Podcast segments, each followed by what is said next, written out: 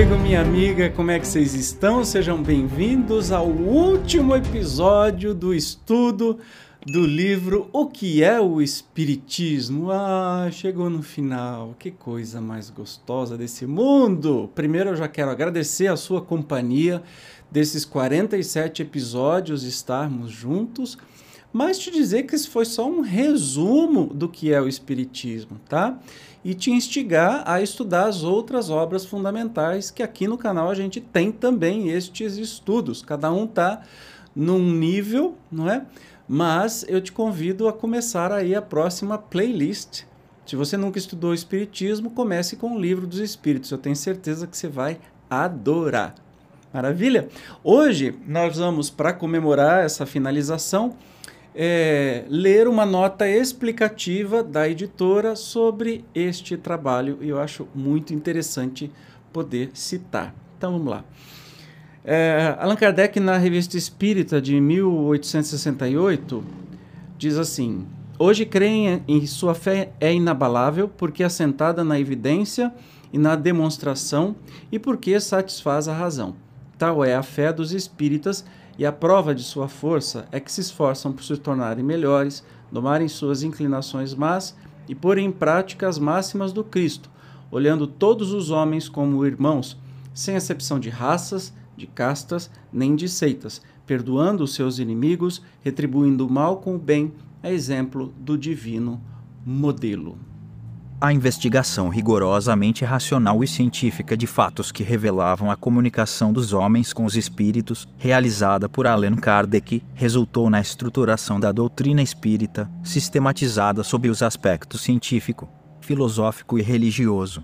A partir de 1854 até seu falecimento, em 1869, seu trabalho foi constituído de 5 obras básicas: O Livro dos Espíritos, 1857, O Livro dos Médiuns, 1861, O Evangelho segundo o Espiritismo, 1864, O Céu e o Inferno, 1865, A Gênese, 1868, além da obra O que é o Espiritismo, 1859, de uma série de opúsculos e 136 edições da Revista Espírita, de janeiro de 1858 a abril de 1869.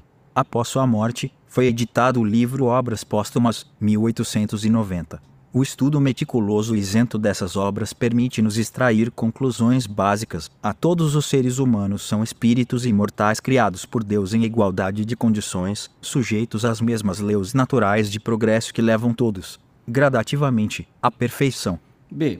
O progresso ocorre através de sucessivas experiências em inúmeras reencarnações, vivenciando necessariamente todos os segmentos sociais, única forma de o espírito acumular o aprendizado necessário ao seu desenvolvimento. C. No período entre as reencarnações, o espírito permanece no mundo espiritual, podendo comunicar-se com os homens. Deu progresso obedece às leis morais ensinadas e vivenciadas por Jesus, nosso guia e modelo. Referência para todos os homens que desejam desenvolver-se de forma consciente e voluntária. Então, você percebe que aqui está sendo um resumão feito pela editora, né, sobre as obras do próprio Kardec e da doutrina espírita. E a editora sempre vai dizer, porque a FEB, a editora, sempre vai dizer desse aspecto tríplice, né, de ciência, de observação, de filosofia moral e de religiosidade ou de religião. Eu não concordo muito com a questão de religião, porque religião, eu tenho algumas palestras aqui no canal, o Espiritismo não é, nem nunca foi, nem nunca será uma religião. Pode ser, por falar de Deus e da espiritualidade, se queira dar esse aspecto religioso para o Espiritismo, mas eu substituo essa palavra por espiritual ou espiritualístico e não religioso. Que religião vem do latim religare, de religar, religar o homem a Deus. Ora, a gente cansa de estudar na doutrina espírita que Deus está em cada átomo da gente. Nós não precisamos religar a Deus porque nós estamos intrinsecamente ligados a Deus. Nós não precisamos de alguém que intermedie entre eu e Deus. Eu não preciso de um padre, de um pastor, de um dirigente centro espírita ou de um médium, seja lá o que for, para me sentir plenamente ligado a Deus. Entende? Eu não preciso de um ritual, eu não preciso de um batismo, de uma extremunção ou qualquer outro ritual para me sentir pleno de Deus. Então, por isso que eu acho que o Espiritismo não tem nada a ver com religião em nenhum sentido.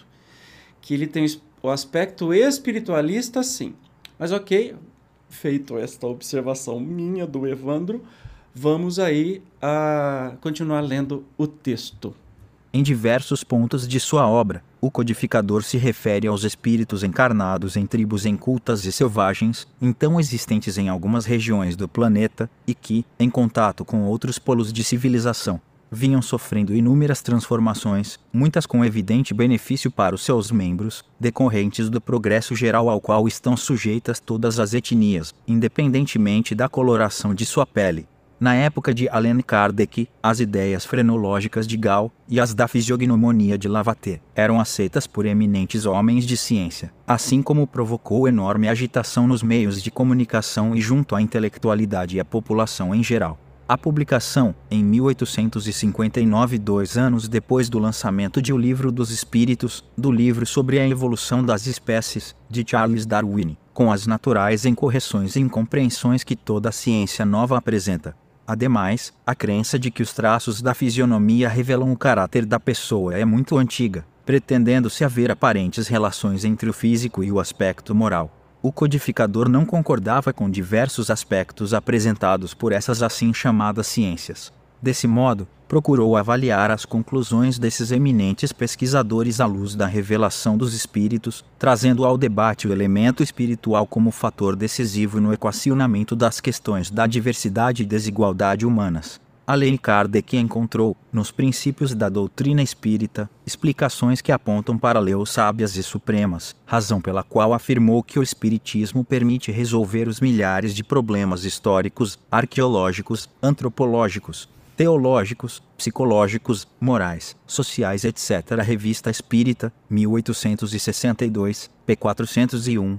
De fato, as leis universais do amor, da caridade, da imortalidade da alma, da reencarnação, da evolução constituem novos parâmetros para a compreensão do desenvolvimento dos grupos humanos nas diversas regiões do orbe.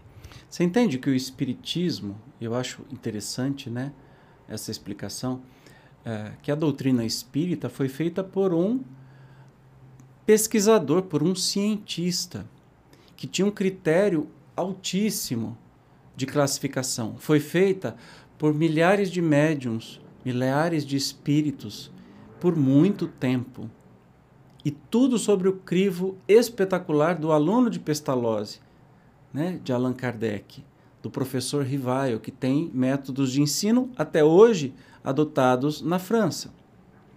Tamanha a sua erudição, era um homem que falava muitos idiomas, que entendia de muitos assuntos da ciência, que participava das sociedades de ciências da época, e como todo cientista sabe, estava até contrariando em certa parte algumas teorias que eram admitidas na época, e que hoje não são mais. E a ciência é algo extremamente viva e vibrante e que vai mudando com o tempo, com as novas descobertas, com as contestações, com as provas, né? E isso que é bonito demais no Espiritismo, isso que me trouxe para o Espiritismo. Essa compreensão das leis divinas permite Kardec a afirmar que... o texto é grande, vamos lá. O corpo deriva do corpo, mas o espírito não procede do espírito. Entre os descendentes das raças apenas há consanguinidade. O Livro dos Espíritos, item 207, p. 176. O Espiritismo, restituindo ao espírito seu verdadeiro papel na criação, constatando a superioridade da inteligência sobre a matéria, faz com que desapareçam, naturalmente, todas as distinções estabelecidas entre os homens, conforme as vantagens corporais e mundanas, sobre as quais só o orgulho fundou as castas e os estúpidos preconceitos de cor. Revista Espírita, 1861, p. 432. Os privilégios de raças têm sua origem na abstração que os homens geralmente fazem do princípio espiritual, para considerar apenas o ser material exterior, da força ou da fraqueza constitucional de uns, de uma diferença de cor em outros, do nascimento na opulência ou na miséria, da filiação consanguínea nobre ou plebeia, concluíram por uma superioridade ou uma inferioridade natural. Foi sobre este dado que estabeleceram suas leis sociais e os privilégios de raças, deste ponto de vista circunscrito, são consequentes consigo mesmos, porquanto, não considerando senão a vida material, certas classes parecem pertencer, e realmente pertencem, a raças diferentes. Mas se tomar seu ponto de vista do ser espiritual, do ser essencial e progressivo, numa palavra, do espírito, preexistente e sobrevivente a tudo, cujo corpo não passa de um invólucro temporário, variando, como a roupa, de forma e de cor, se, além disso, do estudo dos seres espirituais ressalta a prova de que esses seres são de natureza e de origem idênticas, que seu destino é o mesmo, que todos partem do mesmo ponto e tendem para o mesmo objetivo, que a vida corporal não passa de um incidente, uma das fases de vida do espírito, necessária ao seu adiantamento intelectual e moral, que em vista desse avanço o espírito pode sucessivamente revestir envoltórios diversos, nascer em posições diferentes, chega-se à consequência capital da igualdade de natureza e, a partir daí, a igualdade dos direitos sociais de todas as criaturas humanas e a abolição dos privilégios de raças. Eis o que ensina o Espiritismo. Vós que negais a existência do espírito para considerar apenas o homem corporal, a perpetuidade do ser inteligente para só encarar a vida presente, repudiais o único princípio sobre o qual é fundada, com razão, a igualdade de direitos que reclamais para vós mesmos e para os vossos semelhantes. Revista Espírita, 1867, p. 231. Preste atenção o que o Kardec pensava sobre as raças. E ele continua mais um pouquinho. Ó. Com a reencarnação, desaparecem os preconceitos de raças e de castas, pois o mesmo espírito pode tornar a nascer rico ou pobre, capitalista ou proletário, chefe ou subordinado, livre ou escravo, homem ou mulher, de todos os argumentores invocados contra a injustiça da servidão e da escravidão, contra a sujeição da mulher à lei do mais forte, nenhum há que prime, em lógica, ao fato material da reencarnação. Se, pois, a reencarnação funda numa lei da natureza o princípio da fraternidade universal, também funda na mesma lei o da igualdade dos direitos sociais e, por conseguinte, o da liberdade. A Gênese, capítulo 1, item 36, p. 42 a 43. Vide também Revista Espírita, 1867, p. 373. Lembrando de novo que Kardec falava isso quando aqui no Brasil ainda a escravidão estava ativa. Lembrando que foi em 1888 que a escravidão... Então Kardec estava falando isso 20 anos antes do fim da escravidão no Brasil. E ele já tinha essas ideias, não é? Já tinha esse pensamento e o Espiritismo não mudou absolutamente nada desde lá. Ideia de igualdade, parece um discurso de hoje, né? Quando a gente comemora aí no dia 20 de novembro, o dia da consciência negra, o dia de Zumbi dos Palmares, parece um discurso feito hoje. Olha que elevado que era Kardec e que elevação que tem o Espiritismo, né? Tanto tempo atrás e com essa visão encantadora. Na época, Allan Kardec sabia apenas o que vários autores contavam a respeito dos selvagens africanos, sempre reduzidos a um embrutecimento quase total, quando não escravizados impiedosamente. É baseado nesses informes científicos da época que o codificador repete, com outras palavras, o que os pesquisadores europeus descreviam quando de volta das viagens que faziam à África Negra. Todavia, é peremptório ao abordar a questão do preconceito racial. Lembrando que Kardec é contemporâneo, o Espiritismo é anterior ao livro Evolução das Espécies de Darwin, que revolucionou a ciência no planeta inteiro. E o Espiritismo já trazia toda essa definição na Gênese, por exemplo. Olha que coisa maluca! Antes da teoria da evolução ser conhecida, o Espiritismo já trazia o que essa teoria da evolução falava. Não é encantador isso? E Kardec diz aqui, ó. Nós trabalhamos para dar a fé aos que em nada creem, para espalhar uma crença que os torna melhores uns para os outros, que lhes ensina a perdoar aos inimigos, a se olharem como irmãos, sem distinção de raça, casta, seita, cor, opinião política ou religiosa. Numa palavra, uma crença que faz nascer o verdadeiro sentimento de caridade, de fraternidade e deveres sociais. Kardec, Allan. Revista Espírita de 1863, 1ª, Rio de Janeiro, FEB, 2005, janeiro de 1863. Homem de bem é bom, humano e benevolente para com todos, sem distinção de raças nem de crenças, porque em todos os homens haver irmãos seus. O Evangelho segundo o Espiritismo, capítulo XVI, item 3, p. 348. É importante compreender também que os textos publicados por Kardec na Revista Espírita tinham por finalidade submeter à avaliação geral as comunicações recebidas dos espíritos, bem como aferir a correspondência desses ensinos com teorias e sistemas de pensamento vigentes à época. Em nota ao capítulo 11, 11º, item 43 do livro A Gênese, o codificador explica essa metodologia. Olha como é que era feito, né? Quando na Revista Espírita de janeiro de 1862 publicamos um artigo sobre a interpretação da doutrina dos anjos decaídos, apresentamos essa teoria como simples hipótese, sem outra autoridade afora a de uma outra opinião pessoal controversível, porque nos faltavam então elementos bastantes para uma afirmação peremptória. Expusemos-la a título de ensaio, tendo em vista provocar o exame da questão, decidido, porém, abandoná-la ou modificá-la se fosse preciso. Presentemente, essa teoria já passou pela prova do controle universal.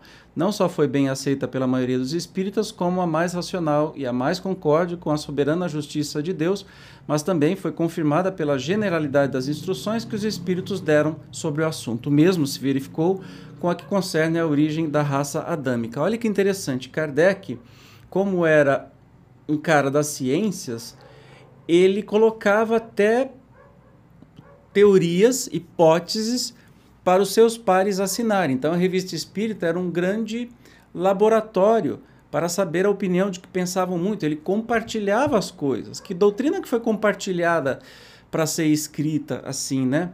Segundo algumas coisas da Revista Espírita, eram teorias. Que um cientista, no mundo da ciência, o cientista escreve sua teoria, compartilha para seus pares analisarem. E se todo mundo achou aquilo válido e não teve nenhuma refutação, beleza, a teoria é aprovada e a ciência dá mais um passo. E Kardec utilizou esse método para fazer com a doutrina espírita. Além de ser a revelação dos espíritos, teve essa genialidade do professor Rivail. Não é divino? Por fim, urge reconhecer que o escopo principal da doutrina espírita reside no aperfeiçoamento moral do ser humano, motivo pelo qual as indagações e perquisições científicas ou filosóficas ocupam posição secundária, conquanto importantes, haja vista seu caráter provisório decorrente do progresso e do aperfeiçoamento geral. Nesse sentido, é justa a advertência do codificador. É verdade que esta e outras questões se afastam do ponto de vista moral, que é a meta essencial do espiritismo. Eis porque seria um equívoco fazê-las objeto de preocupações constantes. Sabemos, aliás, no que respeita ao princípio das coisas, que os espíritos, por não saberem tudo, só dizem o que sabem ou o que pensam saber. Mas como há pessoas que poderiam tirar da divergência desses sistemas uma indução contra a unidade do espiritismo, precisamente porque são formulados pelos espíritos, é útil poder comparar as razões pró e contra, no interesse da própria doutrina, e apoiar no assentimento da maioria o julgamento que se pode fazer do valor de certas comunicações. Lindo, está na Revista Espírita. Feitas essas considerações, é lícito concluir que na doutrina espírita vigora o mais absoluto respeito à diversidade humana, cabendo ao espírita o dever de cooperar para o progresso da humanidade, exercendo a caridade no seu sentido mais abrangente, benevolência para com todos, indulgência para as imperfeições dos outros e perdão das ofensas, o que a gente conhece como BIP. Tal como a entendia Jesus, nosso guia e modelo, sem preconceitos de nenhuma espécie, de cor, etnia, sexo, crença ou condição econômica, social ou moral. Gente, eu fico emocionado com isso, porque a doutrina espírita é muito mais do que só digamos que uma doutrina diferente, né? Uma religião, não tem nada a ver com religião ou com qualquer outra coisa. O espiritismo realmente é algo apaixonante pelo modo com que foi feito, pelo entendimento que traz da vida, pelo comprometimento que a gente, estudando, acaba tendo com os seus ensinamentos. Então não é algo para você ver na missa só no domingo à noite, é algo para você estudar. Você sabia que para ser espírita você não precisa frequentar centro nenhum? Nenhum centro está subordinado a nada.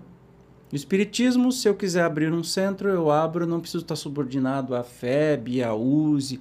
São só organizações que facilitam a vida de todo mundo, mas assim, não tem hierarquia, porque não é uma religião, não tem dogma, não tem método.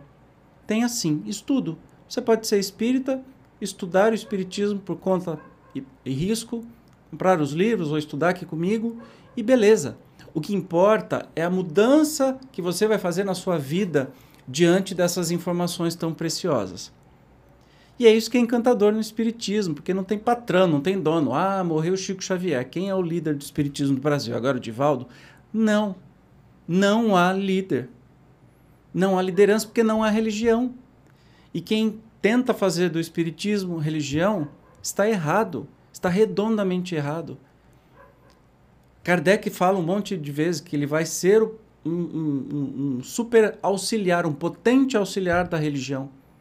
Se algo é potente auxiliar da religião, não é religião. Se você quiser, você pode ter a religião que você quiser e estudar a doutrina espírita. Não vai fazer nenhum mal.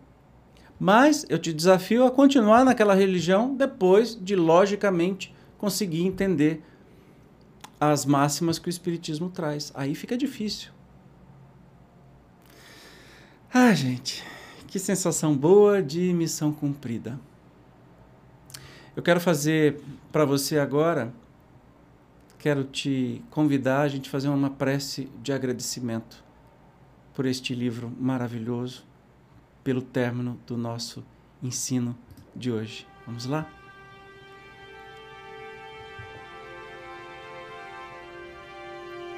Mestre amado, Jesus querido, muito, muito obrigado por, ao final de 47 encontros, 47 episódios, nós conseguimos concluir o estudo de uma das pérolas da doutrina espírita que esse livro tão bem escrito, tão claro, deixado por Kardec e pelos espíritos seus enviados e trabalhadores para o bem da humanidade.